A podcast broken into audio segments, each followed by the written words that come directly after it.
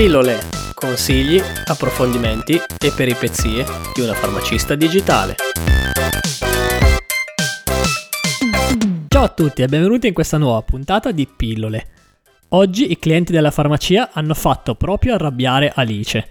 A parte gli scherzi, il tema di oggi è legato al rapporto con il pubblico e delle vicende che accadono in farmacia, ai tentativi di truffa con destrezza da parte dei clienti a discapito dei farmacisti. Un tema che può essere esteso e riferito a tutti coloro che hanno un'attività commerciale e hanno a che fare tutti i santi giorni con clienti e con il denaro. Insomma, qui ne vedo già delle belle. Ciao a tutti e ciao Manuel. Oggi una puntata un po' diversa dal solito Proprio ieri mi è capitata una vicenda che mi ha fatto andare su tutte le furie. Dunque, da qui l'ispirazione per condividere con voi qualche storiella e soprattutto qualche trucchetto per non farsi fregare dal prossimo, o almeno ci proviamo. Partiamo dalla vicenda. Che cosa ti è successo ieri? Ieri pomeriggio un cliente mi ha chiesto una scatoletta di Steri-Strip, ovvero i punti di carta per le ferite mi mostra una bustina senza scatola e mi chiede una confezione identica. Cerco la scatola, essendo scritta la grandezza degli Steristrip in piccolino, cerco di guardare bene per non sbagliare. Il cliente mi chiede quante bustine si trovano all'interno della scatola e mi chiede di fargli vedere il contenuto. Tiro fuori l'unica bustina presente, gli dico che all'interno ce n'è solo una e nel frattempo inizia a farmi mille domande e richieste cercando di distrarmi. La bustina che ho tirato fuori per fargliela vedere l'avevo appoggiata sul rendiresso. Il cliente chiede altre cose facendomi andare su e giù dal bancone a dietro nel magazzino. Nel mentre mi reco dietro per prendere le garze appena richieste, il cliente si guarda intorno, prende la bustina sul poggiaresto e se la mette in tasca, insieme alla sua. Io ritorno, chiudo la scatola degli Steristrip ignara della sua mossa, pensando che la scatola fosse piena. Passo il prodotto al computer e faccio pagare il conto. Dopo circa 10 minuti torna indietro accusandomi di avergli venduto una scatola vuota e che poco prima gli avevo fatto vedere il foglietto illustrativo e non la bustina. Dopo aver spiegato la vicenda e controllando in giro che la bustina non fosse caduta da nessuna parte e chiedendo ai colleghi se per caso l'avessero vista sul bancone, il cliente inizia ad alzare la voce mi accusa dicendo che io non ricordo bene, che sono smemorata e che la colpa è sostanzialmente mia per avergli venduto una scatola vuota. Aggiungo inoltre approfittando del fatto che la farmacia fosse piena di clienti. E allora tu cosa hai fatto?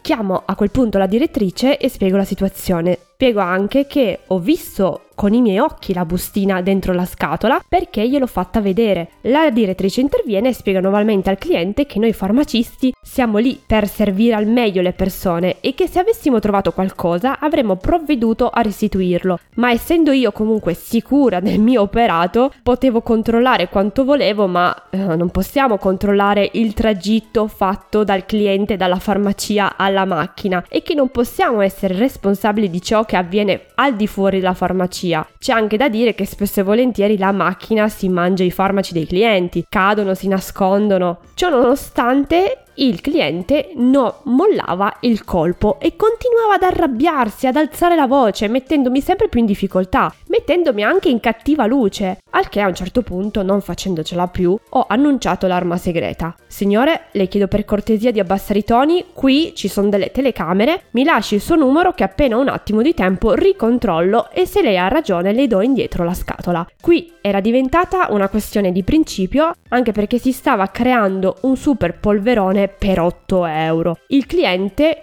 a questo punto non ha voluto lasciarmi il suo contatto. Direi che ci sono tanti campanelli d'allarme in questa vicenda. Proprio per questo motivo voglio condividere qualche scamotage che mi ha permesso di evitare problematiche anche più gravi con i clienti. Uno, farsi aiutare dai colleghi. Spesso far intervenire un superiore aiuta o un collega che avvalla la tua ipotesi crea una sorta di muro di coesione. E poi se sei sicuro di ciò che fai, devi mostrarti sempre sicuro e non titubante. Soprattutto se non ti ricordi, fatti aiutare dalle telecamere e prendi tempo per agire in modo tale da avere la mente lucida. 2. Le telecamere sono un ottimo deterrente per allontanare eventuali malintenzionati. 3. Una persona che ha ragione ed è nel giusto non si metta ad urlare, ad eccezione se non è proprio una plateale ingiustizia. Chi urla normalmente ha sostanzialmente torto per la mia esperienza. Quarto, chi non ti lascia le generalità o un numero di telefono per ricontattarli ha qualcosa a mio avviso da nascondere. Quinto, anche se sai che il cliente ti sta truffando, non passare mai il confine, non ti scaldare eccessivamente, stai sul vago e non digli espressamente tu brutto ceffo mi stai truffando, perché la situazione si potrebbe ritorcere contro e ti potrebbero accusare per calunnia. Soprattutto ricordati che la farmacia ha mille occhi, gli altri clienti vedono e sentono tutto ciò che dici e ciò che fai. Bisogna avere tatto anche quando becchi il cliente in flagrante a rubare un prodotto. Un insegnamento che mi diedero sempre i miei genitori al bar è che se becchi qualcuno che ti ruba qualcosa, sii vago. Non dire mai mi hai rubato quello e questo, ma anzi con calma digli guardi, per sbaglio ha preso quel prodotto che non mi ha pagato, costa 10,90 euro. Nella maggior parte dei casi pagano senza fare storie, i restanti però si arrabbiano.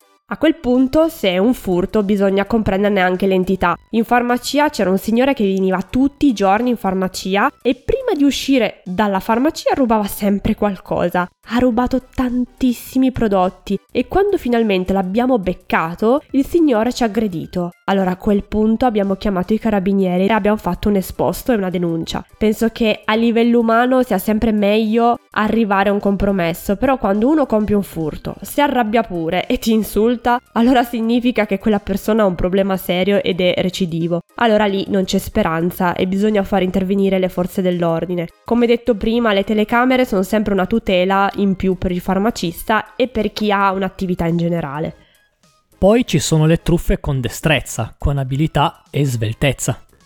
Sì, le truffe con destrezza riguardano principalmente i soldi cartacei. Il cliente ti fa vedere una banconota, ti fa una domanda, tu distogli lo sguardo e si prende indietro la banconota mettendosela in tasca e poi poco dopo ti accusa di non avergli dato il resto. Quindi se non sei lucido, dai il resto su banconote che in realtà non hai in cassetto. Il cliente sostanzialmente non paga il prodotto, anzi si ritrova soldi in più in saccoccia, quindi la truffa perfetta. Di queste vicende me ne sono capitate diverse, soprattutto, come dicevo prima, lavorando al bar con i miei genitori, quindi quando ho iniziato a lavorare in farmacia e vedevo questi giochetti mi accorgevo abbastanza facilmente. A pelle sapevo già che stava succedendo qualcosa che non andava bene. Spesso le vittime sono proprio i ragazzi giovani, un po' inesperti, bisogna essere sempre concentrati sul lavoro perché intenzionalmente o non intenzionalmente delle volte si può sbagliare. Tant'è che una domenica pomeriggio di 5 anni fa un signore mi fece proprio questo giochetto. Mi fece vedere 20 euro, lo mise poi in tasca velocemente e mi chiese il resto. Quando gli risposi, guardi che lei si è rimesso 20 euro in tasca, la sua risposta fu eclatante. Sì, però lei mi ferisce. Io le risposi: Mi lasci il numero che controllo le telecamere. Stasera contiamo le casse e vediamo se mancano o ci sono in più 20 euro. Il signore non mi lasciò il numero e mi disse che sarebbe ripassato in serata. C'è da dire che io non lo vidi più.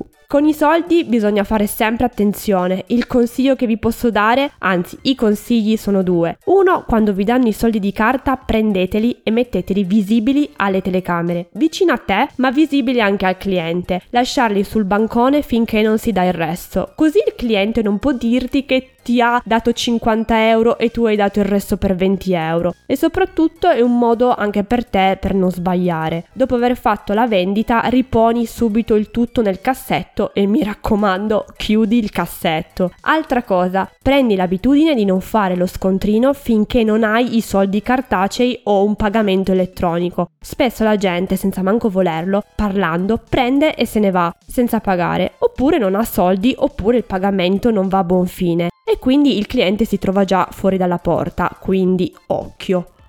C'è anche chi si sporge eccessivamente sul bancone e invade lo spazio, avvicinandosi di più a una eventuale cassa aperta o a prodotti appoggiati per infilarseli in borsa prima di passarli al computer.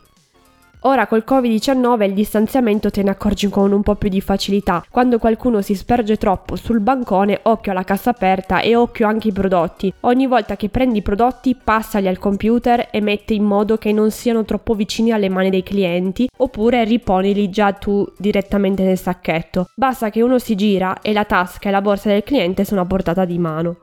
Poi ci sono i resi dei prodotti. Eh, anche i resi di prodotti occhio a quelli per integratori e cosmetici. Uno, bisogna avere sempre lo scontrino per comprendere quanti giorni sono passati dall'acquisto e soprattutto per avere la sicurezza che la persona abbia acquistato realmente il prodotto da te in farmacia e non da un'altra parte su internet o al supermercato. E poi occhio a prodotti con confezioni doppie in offerta, ai prodotti 1 più 1 che costano quanto il prodotto singolo senza offerta. Le confezioni doppie dei prodotti 1 più 1 hanno un codice a barre diverso rispetto alla confezione singola e spesso il codice è sull'involucro di plastica esterno e non impresso sulla confezione primaria. Quindi occhio a quei furbetti che acquistano la confezione doppia in offerta, sconfezionano i prodotti e dopo qualche giorno ti riportano indietro un singolo prodotto che spesso e volentieri costa quanto i due prodotti in offerta. Lavorare con il pubblico non è per niente facile e soprattutto trovare persone oneste in questo oceano è molto difficile. Assolutamente non è per niente facile e in tutte queste vicende non vi ho parlato dei soldi falsi. Occhio ai soldi falsi e chi vi dà banconote false a taglio alto per acquistare prodotti che costano poco. I soldi vanno sempre toccati, guardati e sfregati e se si hanno dubbi passateli nel controllo banconote. Anche qui, per la mia esperienza, meglio non dire i soldi sono falsi, ma piuttosto i soldi non vanno bene, ne ha per caso un altro? Dici la stessa cosa ma con un po' più di tatto. Penserete, ma te ne sono capitate di tutti i colori e soprattutto dove cavolo lavori. E in tutto questo racconto non vi ho parlato delle ricette false, ma questo la lascio un'altra puntata. Oh my god, queste puntate sempre un po' raccambolesche mi fanno iniziare a pensare che sei una calamita di guai. A parte le battute, se ti è piaciuta questa puntata iscriviti a questo podcast. Per farlo trovi tutte le informazioni sul sito web www.pillolepodcast.it. Di nuovo un saluto a tutti e alla prossima puntata. Ciao. Ciao.